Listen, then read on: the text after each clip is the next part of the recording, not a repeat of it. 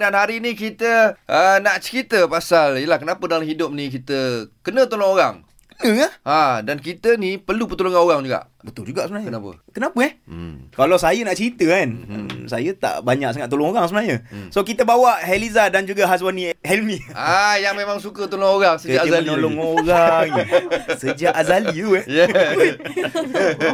Ni dua beradik ah, ah. Okay Eliza okay sihat Okey, Assalamualaikum. Oh. Waalaikumsalam. Masuk rumah orang kan. Masya-Allah. Azwan ni? Azwani? Ha? Sihat? Assalamualaikum. Alhamdulillah. Alhamdulillah sehat. Dia tak tahu nak bagi salam ke nak tanya. Alah, nak jawab ke nak bagi salam? Alright. So kita dah tengok Azwani dengan Heliza ni kan. Banyak sangat tolong orang kan. Cuba cerita apa? Apa yang datangkan semangat ni? Kenapa eh? Allah. Kenapa? Kenapa? Kenapa? Nak Kenapa? Suka sangat tolong orang eh? Ha. Macam kelakar pula macam kita datang saya nak beritahu kami suka tolong orang. Macam, Okey, sini nak jawab soalan Tak dia. kita orang yang tanya ni. Kita tanya.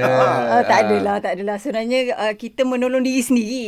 Uh, Oh. Ah. oh. Sebab bila kita menolong orang, kita sebenarnya menolong hmm. diri kita sendiri. Hmm. Uh, Profesor Muha- uh, Muhammad selalu dia cakap kata apa? Orang yang bahagia adalah apabila membahagikan orang lain. Oh menolong lah tu. Ah. Menolong dan dalam hadis Nabi, hadis Nabi Muhammad SAW pun ada menyebut uh, la yu'minu ahadukum hatta yuhibba li akhihi ma yuhibbu nafsi. Tidak sempurna iman seorang itu kalau dia tidak mengasihi saudaranya seperti mana dia kasih pada diri dia sendiri. so juga. kalau nak menjadi orang beriman ni adalah kita kena kasih pada orang, kita kena bantu pada orang sebab su- sesiapa yang memudahkan urusan orang lain di dunia, Allah akan mudahkan urusan dia dunia akhirat hari itu juga. Dan bila kita tolong orang ni kita naturally rasa macam bahagia kan dia macam rasa best sangat bila kita macam terlalu fikir catatan diri kita tu yang kita akan mula kurang rasa bersyukur.